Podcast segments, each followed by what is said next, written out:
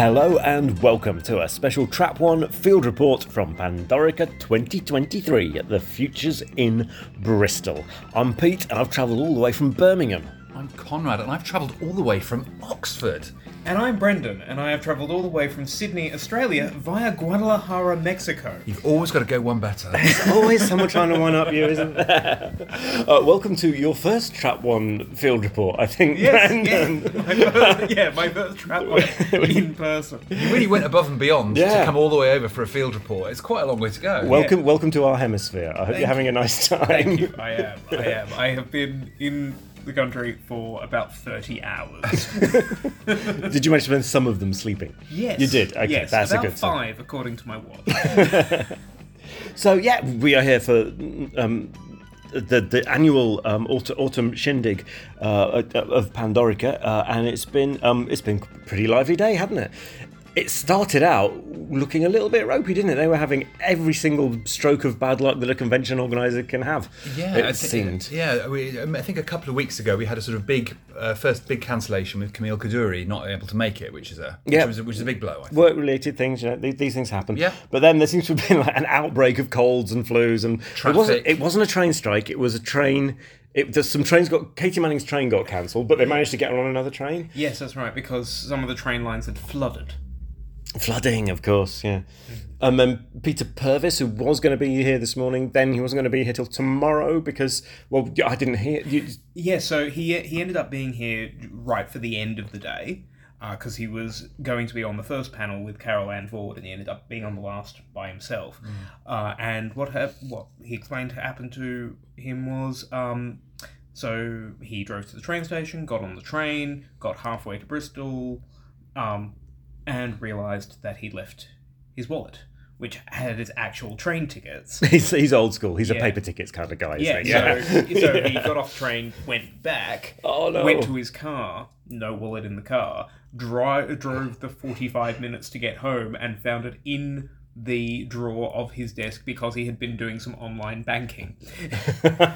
um, and, and then it was going to be, he'll be here tomorrow, but uh, the convention organisers figured out, well, if you get to this station, we'll send someone to pick you up in a car. Actually, someone has gone to get him. Yes. Yeah. Yes. There's been lots of those stories today. Lots yeah. of people didn't quite make it and all this stuff, but we've made it. So yes. we're here. So. Yeah, and, so, and and the show went on, and and everything got rolling. And so uh, last night started off with a quiz that we didn't win. So let's not talk no, about that. Okay, I mean, would we come eighth? We came like sixth or fifteenth. Ah, so yeah, okay, respectable. Yeah. No, no, no, but no. also, you know, we did quite well because we there's a good Invasion contingent here. So our mm. team name was Quizabelle Watkins Fab Gear. So I and thought was we, it was we it at well. breakfast that you went up to the actress in question and told her that she was the name of our quiz team. Yeah, we she was so polite to you because why would she give a fuck? But in fact, she was very nice to I you. I helped to get her cup of tea this morning, so oh, frankly, okay. she owed me. It's good, we have her in the bank. So yeah, quiz last night, and then today was the first day proper. Yeah, yeah. Uh, and yeah, we kicked off with uh, with Carole Ann Ford, um, yeah. uh, who was in, in, on good form and, and very, very chirpy. And um, because she'd been to the premiere, hadn't she? She'd been to the... Um, yes. As a lot of them had, yeah. And obviously everyone was trying to uh, get her to even hint, and she wouldn't even drop a hint, would she, about the things no. that she's not allowed to say. Mm. Uh, so we'll have to wait and see. But lots to talk about with the Daleks colorisation and her thoughts on that and various anniversary things. So it was... hot, hot topic of whether Barbara's blouse was really pink. Um, which she agreed it wasn't, but then that maybe you know that's that's creative control because that's the thing. If, if sorry, creative um, uh, license by the colorizers because they've got to be thinking they didn't wear bright colors because they knew it was black and white. Mm. If it had been color, then maybe they would have done. Yeah, but she's yeah. I mean, she certainly seemed perfectly happy with it being colorized and and, and the, the new shorter version being available too, doesn't she? Yeah, and I felt like there was a bit just you know given that we are in the sixtieth anniversary month. It felt very, very cool, actually, because mm. we take, take these things for granted a lot. Mm. But actually, I was sat, sat there looking, going, my God, that's somebody from the first ever episode of Doctor Who, and not just somebody, yes. the titular Unearthly Child. It's yes. just like, that is, that's yes. amazing. Yes. Yeah, and she did also comment on the whole Unearthly Child rights situation, just yeah. saying, it's a great pity that it's not there. She's like, I'm not quite sure yeah. what is but expected it's... to be achieved, but mm-hmm. she's like, I think, she had, she actually said, I think it was something along the lines of, you know, it's a detriment to the viewer to not mm. fully know where these characters have come from. Mm. Um, and yeah, I, I thought she put it very clearly but very diplomatically. Mm. Mm. Yeah, yeah. yeah. It was, and, and it's all I've, I've seen it a thing before, and it is always interesting hearing her talk about where she was at as a twenty-one-year-old actor who mm. didn't, who was hired specifically to play a, a creepy, telepathic, mysterious teenager, and she got to play that for one week, and it wasn't broadcast, and yeah. then, and it it's because it's only turned out, or it's only come to my attention fairly recently that there was somebody found a um a, a newspaper interview with her when they were promoting Marco Polo, and in that she's saying, yeah, this is a good show, but I, I am actually leaving in a few months, and I've got other things up my sleeve already. So there were there were only a couple of months in, and she'd already decided this is I'm not being given what yeah. I was hired to do. Mm. Um, but so you know, it's nice that she's as positive, that she's still really positive about it, and talks about her big finishes warmly and things like that. Yeah, she? Mm, yeah. Mm. Uh, who then, then? Who was next? Um, we had. Did you see Chris, Chris Chapman? I didn't see Chris yes, Chapman. I was getting yeah. autographs or something at that point. Um, so the the Chris Chapman interview was it was interesting. He had his um, young daughter there. I think she. I think he said she's three, and he had brought along some of. I presume his comps of the Blu-ray sets and some of his big finishes, and sort of gave them out to members of the audience, asking them things like, who here hasn't heard of Tom Baker Big Finish? Okay, you now get this Tom Baker box oh, set. Nice. And his, and his daughter was running around giving them out. And she did get a bit bored towards the end, and she was running around opening the blinds and mm. closing the blinds. But actually, she gave the room better lighting by closing them all. So, ah, she's got a knack. Obviously, it's yes. in the, it's in the genes. Yes. It's in the genes. Yeah. And they, and they were cute together because she's never seen Doctor Who, but she's here dressed as Jodie. She said, "Why am I wearing these clothes, Daddy?" I can just imagine them.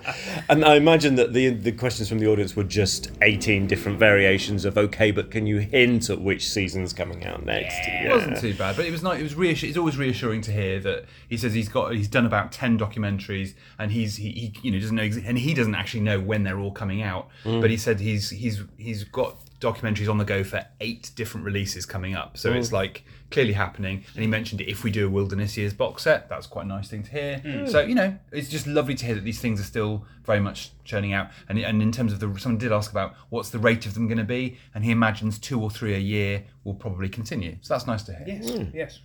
And then they unleashed Katie Manning, as must be done, like smashing a bottle of champagne over the brow of a ship. Uh, Katie Manning being activated is when a cam- is when any convention is officially hit full speed. Uh, yeah, I think he said, "How are you?"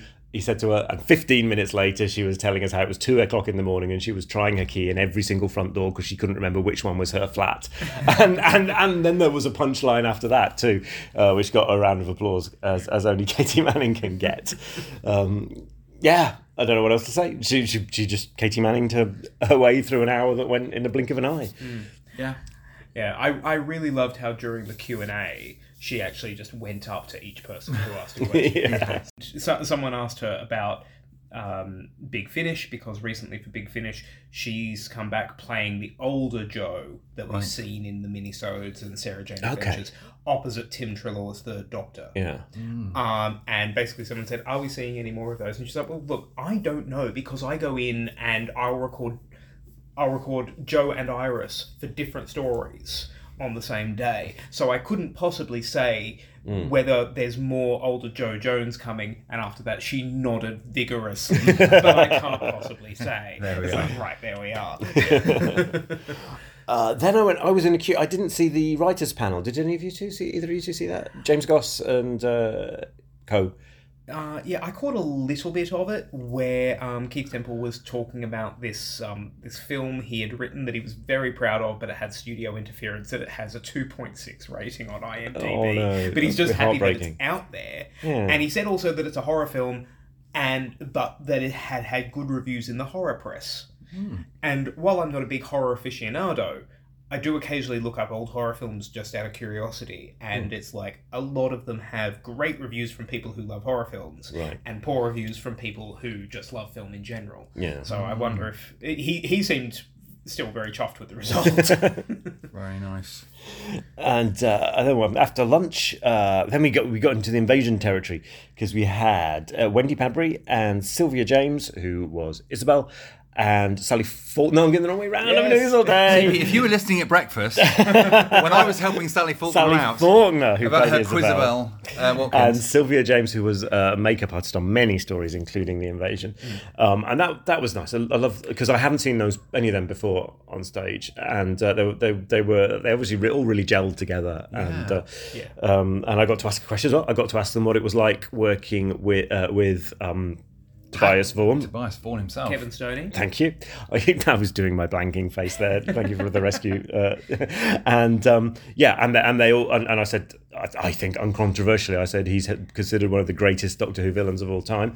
And they were, they seemed chuffed to hear that, and they said how lovely he was to work with, and and, and how scary he was, and what a good performance it was. So yeah, um, they had a good uh, a good time on that one. Yeah, and they talked and, and um, they were able to talk about the changeover from colour to no, from black and white to colour mm. because. And in fact, Wendy couldn't remember because she was in Crossroads for a while, and she couldn't remember whether her episodes were in black and white or colour. Uh, but she she said none of them exist, and she, something like, "Don't any of you bloody dare find them," um, or words to that effect. Yeah, yeah. Um, uh, so yeah, maybe not not the pinnacle of, of her, her creative output, in her opinion. But, yeah, and then did we do we did we broke off because of course there's other stuff going on as well, of course. So what we all had sort of individual missions, as you do with these conventions. You've always got, well, I want to get an autograph here, I want to get a photo yeah. here. So I did a, I got. Her Carole Ann Ford's autograph. Uh, I got my Unearthly Child D V D autographed, so hooray. Okay. Um, what missions did you guys have? Uh, well, I had a uh, photo with Carole Ann Ford. Yes. Um, and uh, then a photo with uh, David Banks, Mark Hardy, and Brian Orrell, who are th- uh, three of the eighties Cybermen, so Cyber Leader, mm. Cyber Lieutenant, and uh, a Cyberman, I think, in Attack of the Cybermen. Yes. And um, the, the fun thing with them is I'm five foot four, and they're well, all well over six foot. So I, I just, I just walked, walked up and sort of looked up at David Banks, and I said, "What is this, a height chart?" He found that very amusing, which is lovely. I actually interviewed David Banks once about fifteen years ago, right. but I don't, I don't think he remembers me, um, which is fine. Um, But yeah, that was for a, a day event in Sydney. Mm-hmm. And at that time, he was actually doing a lot of research and writing a paper on um, real yeah. cyborg implants oh, and um, yeah. the sort of metaphysical questions surrounding mm. that. And we had a chat about that in the green room before his interview. And it, it just struck me that I'm like, well, oh, you are really into this. And mm-hmm. then I thought, of course, you wrote that book. Mm. yeah. yeah. Gorgeous book. Yeah. Beautiful as beautiful. One of the best cover illustrations or anything, that Cyberman book. Yeah. Mm-hmm. Yeah. And you, um, Pete, you got some photographs, right? I did, yeah. I got myself a photo with uh, with Wendy and Sally. Um, uh, for, because, so I'm in an invasion frame of mind at the moment because, uh, and coming up very shortly, I'll be on the uh, Doctor Who Literature podcast reviewing that fantastic book by Ian Marter. Uh, and uh, so I got myself a picture with them both. Uh, I, I, I don't know why, I, I wanted them attacking me as if they were monsters. Uh, and so uh, I'll, I'll share that picture with this. Uh, they were very sweet and very obliging. But also, it's partly inspired because They, they are two diminutive ladies, uh, and, and I'm almost six foot myself, just about six foot. Uh, and so there's always that thing of, do I crouch down or do I get a picture where it's going to miss my own head off? So instead, I, I'm, I'm kneeling, and they're both going full Witches of Eastwick behind me.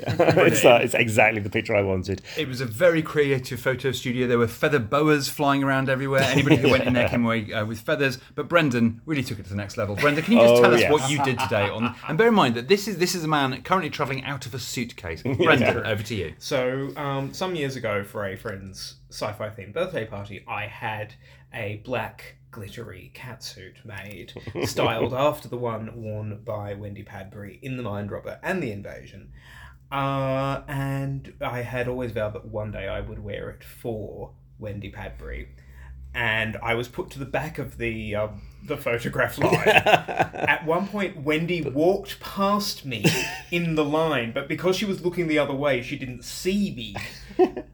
and and finally, when um, I actually went up and got the uh, got the picture, Conrad was taking a video of her reaction, oh, and yes. uh, we had a lovely little chat, and she's like, "What is this?" And I just said, I had it made for a friend's party, and at the time I said, one day Wendy Padbury will see this, and here we are. And she just threw an arm around me, and um, Paul, the wonderful photographer here, Paul Phipps, took loads of loads of photos, and then said, "And can we just get some of you in the suit for our socials?" And that has appeared on Instagram.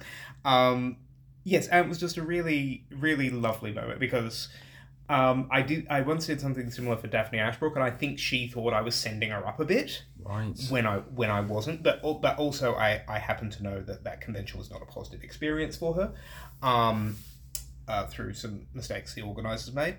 So to and I've I've done it before with Katie and Kate O'Mara as well, and those yeah. responses all, have all been positive. So it was absolutely lovely. Yeah. And something I didn't notice, of course, is as I'm walking off, and on Conrad's video, as I'm walking off, Wendy just sort of turns back to Paul and, and just mouths, "Wow," which was that's lovely. Lo- yeah, absolutely lovely yeah. to see. And then people... well, I'm quite lucky because it could have been all sorts. Of... it could have been a bit of a heartbreaking moment. If she mouthed something else. um, no, she's very much. Uh, she was very much on board. That with was it. Incredibly yeah. impressive. Yes. Incredibly impressive. That was lovely. Yeah. Um, that that outfit may now go back in the post to Sydney. Because there's also some stuff I had for Mexico that I don't need anymore. Sydney, the city, not a person. That's right. Right. Thank you. Just to clarify. Yes, yeah. um, but yes, that outfit has now served its purpose. That's fantastic. And after all the feather bows and sequins, I just mm. felt the duty bound just to butch things up a bit. So I went to talk to the because um, there's, there's obviously various stalls around, mm. and there was the uh, Little Prop Shop. No, that's mm. right, Little Prop Shop, yeah. uh, which are a team of guys, uh, um, Josh and James, um, who have got a truly jaw-dropping array, array of beautiful replica props.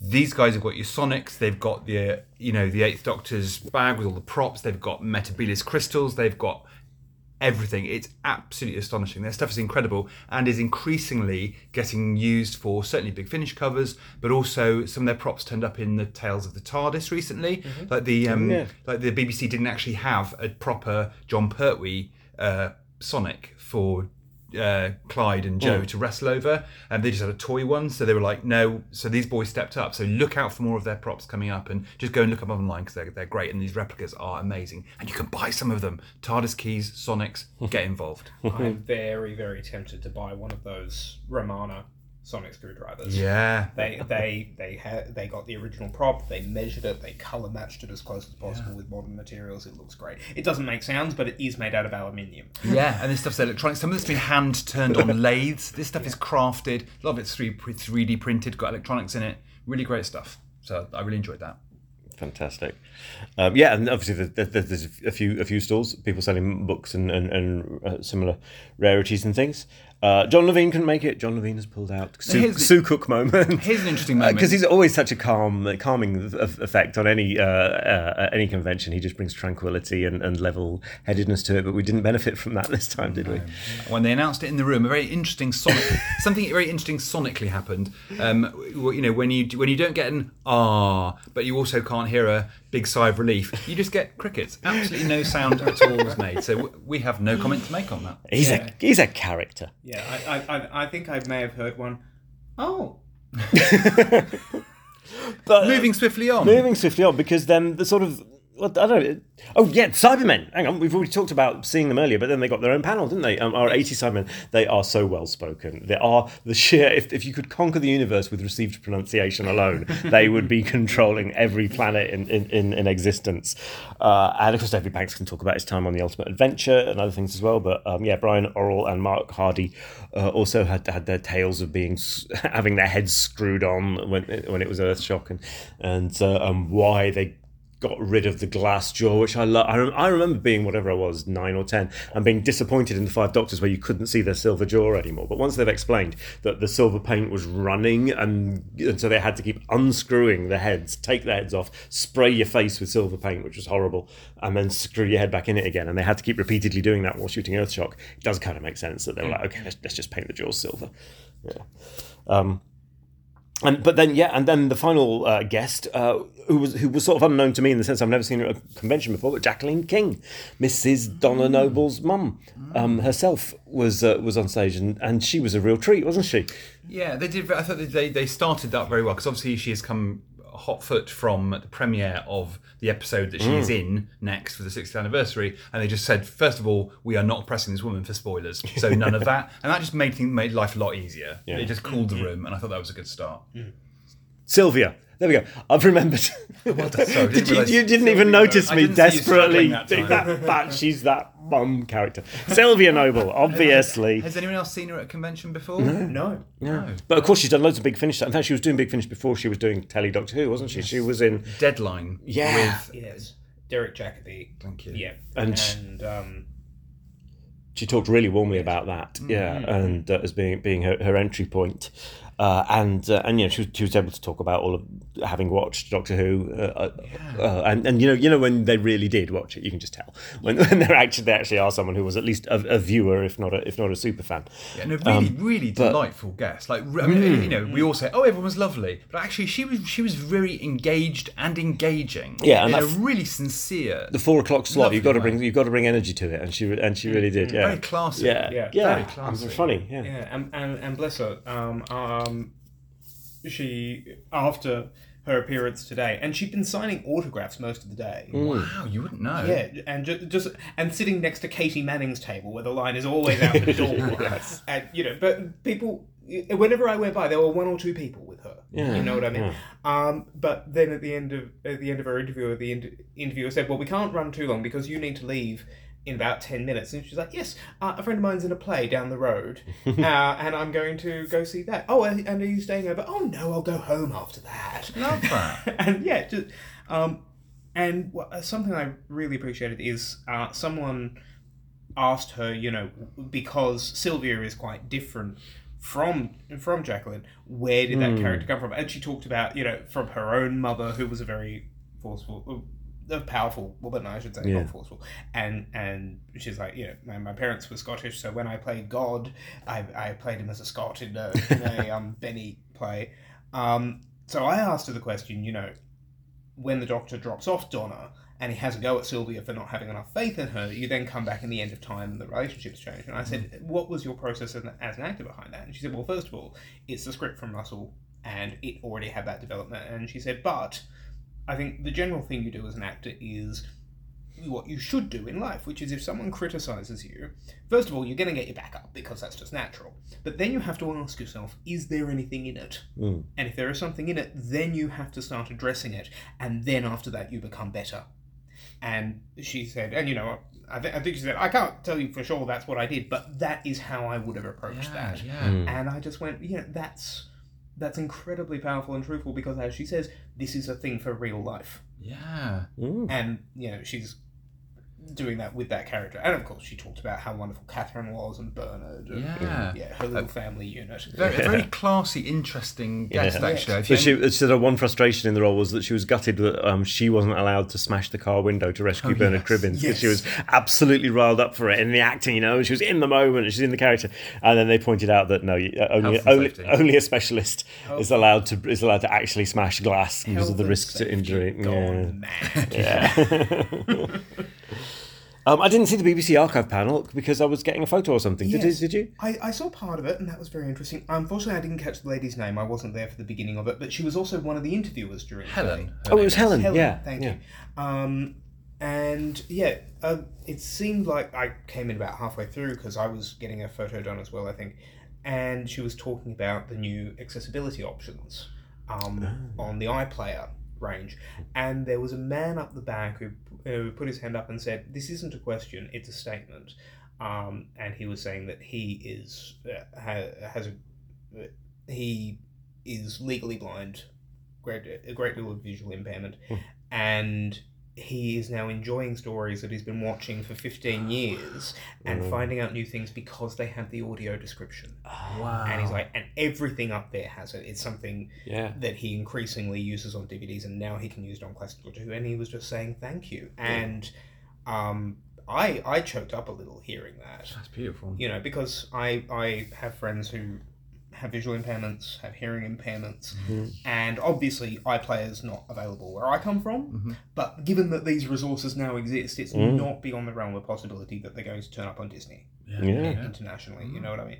Um, yeah, and she also talked about how they are reprocessing the visual archive, scanning photographs at a higher resolution, um, finding production documentation um, that was previously known but not digitally archived, mm-hmm. and you know, of course that's where the new archives on the Blu-ray sets come from. Mm. Um, so yeah, that was very interesting, and it was it, you know, it was a half it was a half hour talk because that could easily be a very dry topic. Mm. But I think if you're if you're covering, you know, B B C iPlayer and the collection sets and photographs, there's three distinct topics. You spend five to ten minutes each, and then you have questions. I think that was very well, very well structured. Mm.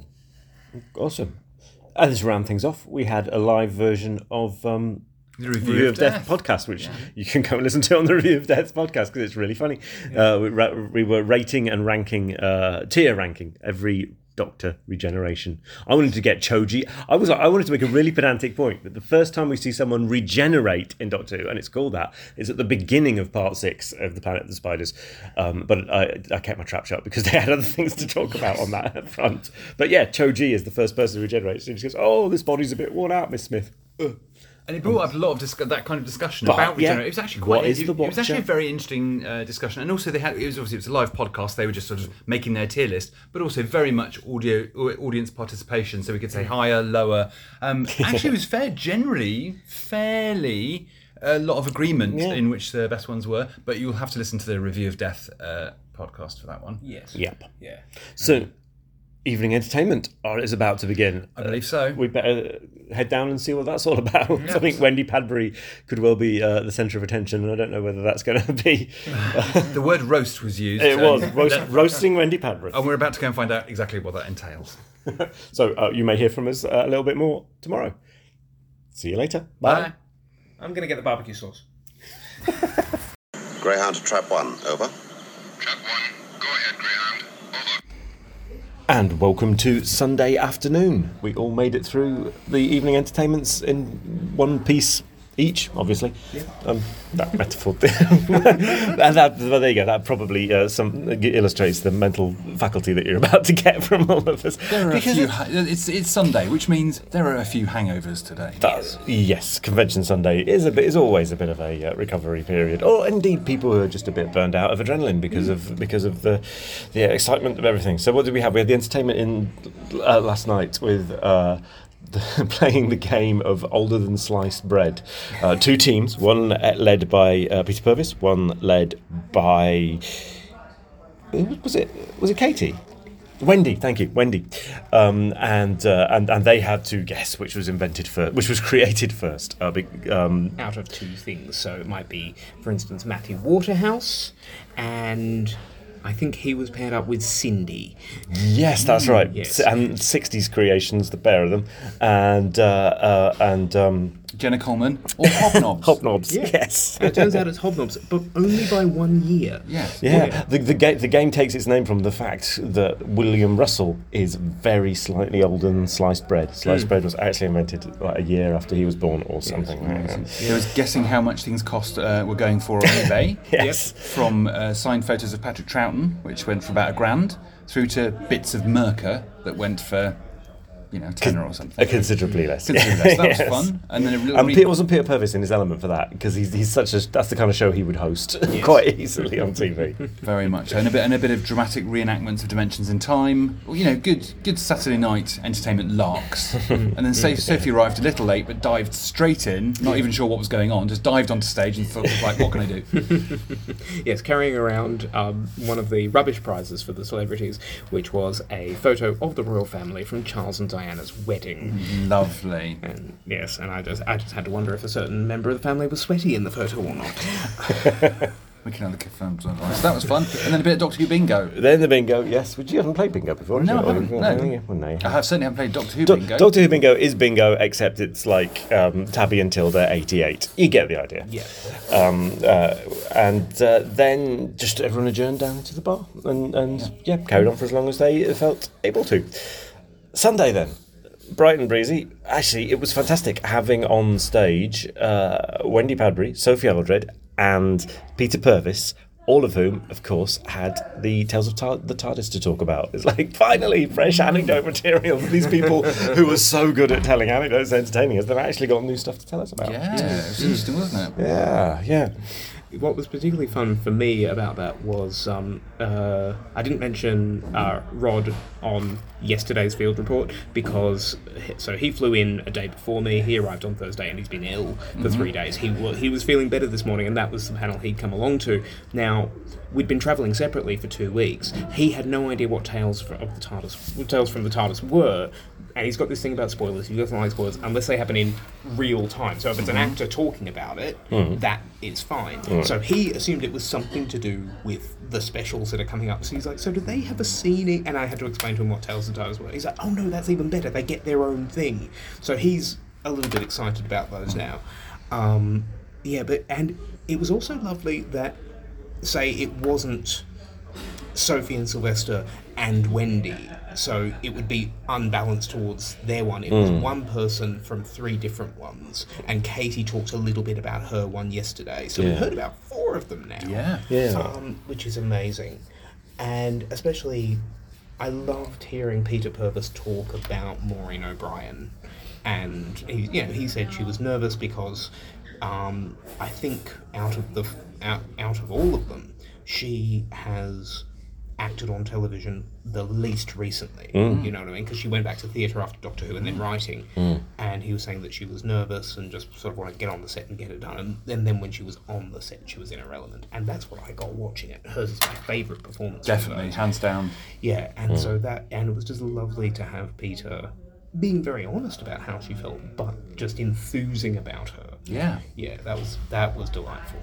Yeah, yeah, and the, yeah, they, they each got their own styles of acting and their own uh, way of relating to it. And it, um, it was great when Wendy got re- Conrad as an actor. You were you were fascinated when uh, Wendy Padbury got into the intricacies of her contract and the things that they were the haggling that the actors did. Yeah, because it was all done on. They were saying they had a couple of weeks' notice, uh, but um, yeah, yeah, they were all given sort of. St- it was really nice to see the three of them kind of get lost in conversation, which is what you really want. It's very nice having an interviewer, yes. but there's nothing better when people forget there's an audience there and just get down to having a good old chat. Yes. And, you know, whatever. And actors do like to hunker down mm. and uh, they like to... Actors like to, A, gossip about people, and B, fret rightly about money. Um, and they did tell a great story about uh, how the contracts from Bad Wolf came in and... Uh, both Wendy and Janet are both agents. Not only do actors talk yeah. to each other, because Doctor Who's companions are a network like no other, but two of them are fierce agents. So mm. we're going, uh, we're not saying this bit, we're not saying this bit, and we're yeah. all getting paid exactly the same. And that all happened, which is amazing. And it does show that it, I think Sophie said that is very unique, because mm. actors in different, sh- you know, different eras, different shows would normally never talk, but because of things like the convention circuit, they all talk to each other, so they all know exactly yeah. who, who's on whose rate. And yeah, in terms of uh, of two two actor agents, not to uh, mess around with, Janet and Wendy combined, and they should do it phoning each other and comparing notes to their yeah. contracts. Yeah, excellent. I, so. I think they said that they figured out they'd probably just been issued with generic contracts as if they were actors who were going to be in some episodes of Doctor Who on telly, which of course yeah. they weren't, and so yeah. that, but if you are doing that, there are extra stipulations that mm. weren't relevant to them, so yeah they went, that that got redlined. And, uh, it, it reminds me of that story as now Fraser Hines tells it about Pat and John, where um I think it, I think it was Pat wasn't interested in doing appearances and, and what mm. have you, until John persuaded him to come to one and show him how much money you got and what the perks were. Yeah. And then sort of in his in his um, final few years, Pat really embraced the convention circuit yeah. and, you know, went to America and would sort of do public drives by sitting in a chair and saying, hello, I'm John Pertwee. um, yeah, and it's it's that spirit of camaraderie that continues, and we and we saw that in other panels today, like the the Will Thorpe and Dan Starkey panel. They've never done an episode together. No, I don't. I don't think they've done a Big Finish together. But they were bouncing off each other with their anecdotes mm. and oh, I, I just had to have stuff painted on my face. Well, I have a whole new face every time I appear. yeah. yeah, that was really interesting. Really, really good mm. stuff. Did you see June Hudson? I missed her. I did. I um, I saw about half of that because I was getting a photo done um, with Dan Starkey. But yeah, June was absolutely, absolutely lovely, and sort of talking about costume design in general as well as her specific stuff. Um, someone, uh, the interviewer John, asked her what she thought of Colin Baker's outfit, and her answer was it was professional, and it avoided, you know, we have we all have common criticisms of that outfit, but I think it was very interesting. She said her main problem with it is the the key element of the Doctor is surprise. Mm. And the whole thing is the Doctor can blend into the background until he steps out. In that coat you step in, you've already surprised the audience. You don't have anywhere else to go. And, you know, and she managed to do all that without without referencing sort of Pat Godfrey or J N T or the decision-making process. She was just analysing it as a garment. And that was, I I, I thought, not a, not a, not only professional, but natural to her. Mm. Like, she she's not about, oh, I'm trying to blame this person. It's just, does that work? Yeah. Yeah. Yeah. Great she, stuff. She should, like, you know, yeah, Trini and Susanna making over your water or whatever. No, give me June Hudson doing that show. Absolutely. And you also got a photograph of June Hudson. I did. I did. And I was wearing... Um, listeners of Flight Through Entirety may have seen photos of me in my red and purple stripy shirt that looks like the season eighteen scarf. And I, I sort of walked up to June and she said, oh, I love this. I said, I just found it in a shop. um, uh, it, was, it was from Uniqlo. And she said, oh, really? Well, you know, it just goes to show how well those colours go together. I said, they did a blue and yellow one as well. And she said, oh, yeah, no, I can see that. And the photographer's going, guys... um because that's the thing, I deliberately went last at the last call, and then during that conversation another ten people had lined up and I said, okay, we better, thank you. And I just mentioned to her that Rod really loves Romana's first look, which is the only one she designed for Mary Tam, and June just said, the designer who came in after me for Mary Tam wanted to put her in jeans and a t-shirt.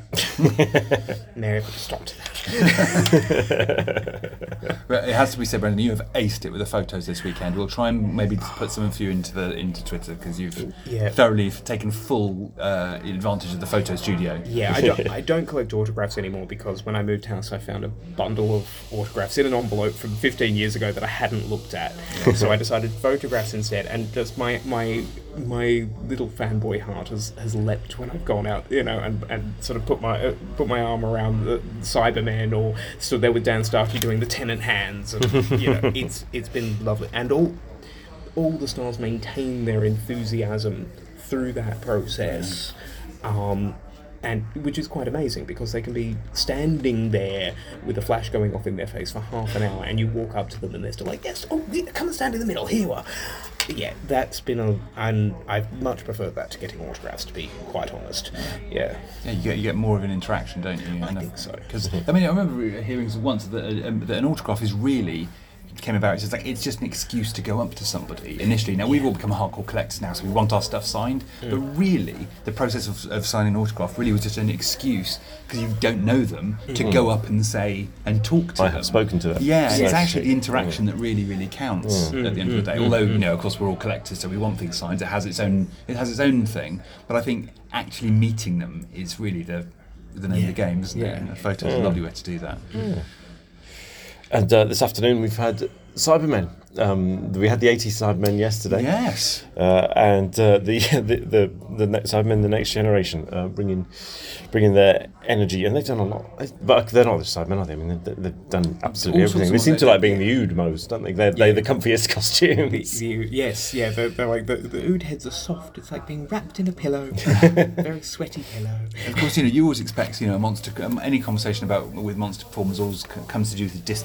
comes down to discomfort. This, the word pain was just used a lot, yeah. and it was like the different types of pain they were all in, depending on which types or sort of shape face you've got or your build. It's just a question of, it's just about pain management. Yes. It really just seemed yeah, to be yeah. an awful lot about pain management. Yeah. So it really just sort of emphasised really how that's still yeah. Yeah. No, nothing's really changed. And it sounded like it took until the next Doctor for someone to say, um, you need to take the heads off these guys sometimes. It's a thing called the Geneva Convention. And they're yeah, they're quite a breed, aren't they? Uh, well, there is a difference, isn't there? I mean, obviously our eighty side men are they're older gents now, mm. um, but it's it takes a certain type of energy of these people. They're quite gung ho, good sense mm. of humour. Yes. Um, quite physical. They like to stand up and tell you know physical tell their stories physically. Mm. Yeah. Um, mm. Yeah. So it's a very certain type of. Uh, it takes a certain type of human to be able to put up with that kind of mm. stuff. Mm. Not everyone can do it. Yeah. Yeah, and there we are. And so now we're here having coffees and things. There's still more things going on that we might go back and see. Yeah, you saw a bit of it. Did you see a bit of the Daleks? We I, did the Cybermen. Yeah, I did see a bit of um, Nick Pegg and Barnaby Edwards, who are always great value. And they, um, uh, Helen, who was interviewing them, um, asked them about, asked them if they realised it's been thirty years they've been playing Daleks, because they first played Daleks for thirty years in the TARDIS. God. Wow. And um, Nick was sort of asked first, and didn't disclose the fact he was six foot three, and just said, yes, of course I could, I could. And and then when he was told, oh, we need about six people, he called him Barnaby, because they'd been at um, drama school together, and the way Barnaby tells it is he got there and there were five sort of gorgeous fan-made Daleks and one at the back that was clearly belonging to the B B C and that mm. was ramshackle and whatnot, so Barnaby made a beeline straight for the first one and then everyone else jumped in and he said Heather Barker was one of them from the audio visuals, and Mark Gatiss was another one. um, and then as everyone gets in, he hears a conversation outside his Dalek. Nick is too big for the crappy Dalek at the end, so everyone has to get out, and Barnaby has to get into the crappy Dalek. Oh. And but Barnaby said he got his revenge because he was the sole Dalek in Dalek. Yes. Wow. Fantastic. So yeah, um, it's flown by. Um, Yeah, it's good. I think there's there's a farewell to go. No, there's another. There's one more panel. I think we've got uh, Karen Gledhill. Yep, from Remembrance. Remembrance, and there's a Remembrance Dalek here today. That's yes. a very beautiful thing to see. Mm-hmm. Um, so, and then it's then it's goodbyes. Yes. Yeah. Um, but overall, it seems like it's. I actually now feel like I've been here for quite a long time. Well, this is the first convention you've done for years, isn't it? Yeah, I haven't. The last one I did was in twenty nineteen, which oh. is the Curse of Fenric reunion, which we covered on Trap One. Yeah. But yeah, I haven't done a convention. I've done the B F Is, which are like mini day-long conventions. But, yeah, but I haven't yeah. done a full one for ages, and they're, they're they're just it's just really fun. It's as always, it's the people and the hanging around and the, the random encounters of bumping into people in lifts and bars. That's always the really really fun bit. But it's been yeah. it's been yeah been a blast. And, we, and they've got more coming. Well, when are this? So this is run by Phantom Films. Uh-huh. Um, they've got some more. One of the next ones coming up. They've yeah. obviously got the Chiswick signings that are ongoing. Yeah, and then they've got the the one dayer is um, Valiant in Sheffield in March, and then there's Utopia in June, the big one. Uh, yeah. Mm. And and you were saying earlier today, Pete, because you and I have both been to Utopia before. The Pandorica has a very different energy. And not, not in a bad way, but it's just it's just a different feeling to Utopia, despite being mm. run by the same people and having the same the same calibre of guest. Yeah, I th- and I think um, and it's also a different type of venue. So this is more of this is like an a, a, a slightly more normal hotel, whereas Utopia is at more of a sort of conference centre. So at, at Utopia there is more sort of room to spread out, and, and uh, whereas here you know, the, the bar isn't hasn't got quite as many enough seats and that sort of thing. But the rooms are a bit plusher here because mm. it's a more it's a more plush hotel. But yeah. Well, so yeah, I hope you have enjoyed a little bit of vicarious conventioning if you haven't been able to make it yourselves, or if you're at that London film and comic mega convention that's going on this yes. weekend, which I think quite a few people are at. I think all the young people were there. And all the yeah, young yeah, people were there, yeah. And definitely f- an older crowd. And, and a few, I mean, Sophie Eldred actually. I saw she was having photos with people at like at, down there at like three o'clock, and then she was on stage here at seven. Um, so she she she, uh, she really cracked away up up the uh, whichever motorway it is, the M four. So yeah, uh, thanks for listening. Yeah, keep yeah. listening to Trap One, and uh, there might be more Sophie Eldred to be heard from Trap One quite soon. Indeed. Take care. Bye bye. Bye.